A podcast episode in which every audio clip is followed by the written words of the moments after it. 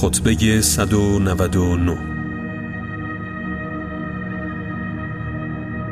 مردم خواندن و اقامه نماز را بر عهده گیرید و آن را حفظ کنید.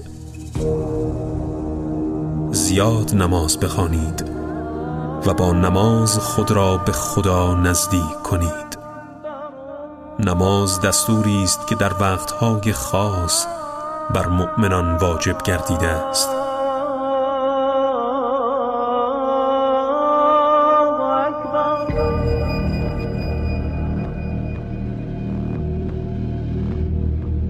آیا به پاسخ دوزخیان گوش فرا نمی دهید آن هنگام که از آنها پرسیدند چه چیز شما را به دوزخ کشانده است؟ گفتند ما در دنیا از نماز گذاران نبودیم. همانا نماز گناهان را چونان برگ های پاییزی فرو می ریزد و غل و زنجیر گناهان را از گردنها می گشاید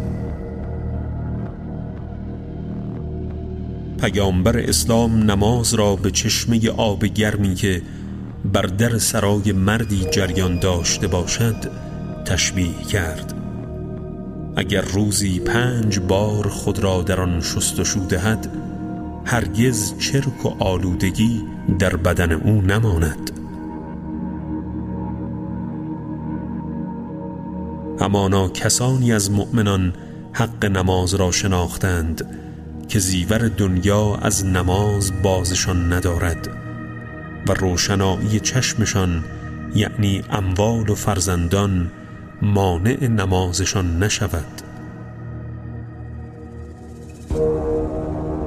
خدای سبحان میفرماید مردانی هستند که تجارت و خرید و فروش آنان را از یاد خدا و برپاداشتن نماز و پرداخت زکات باز نمی دارد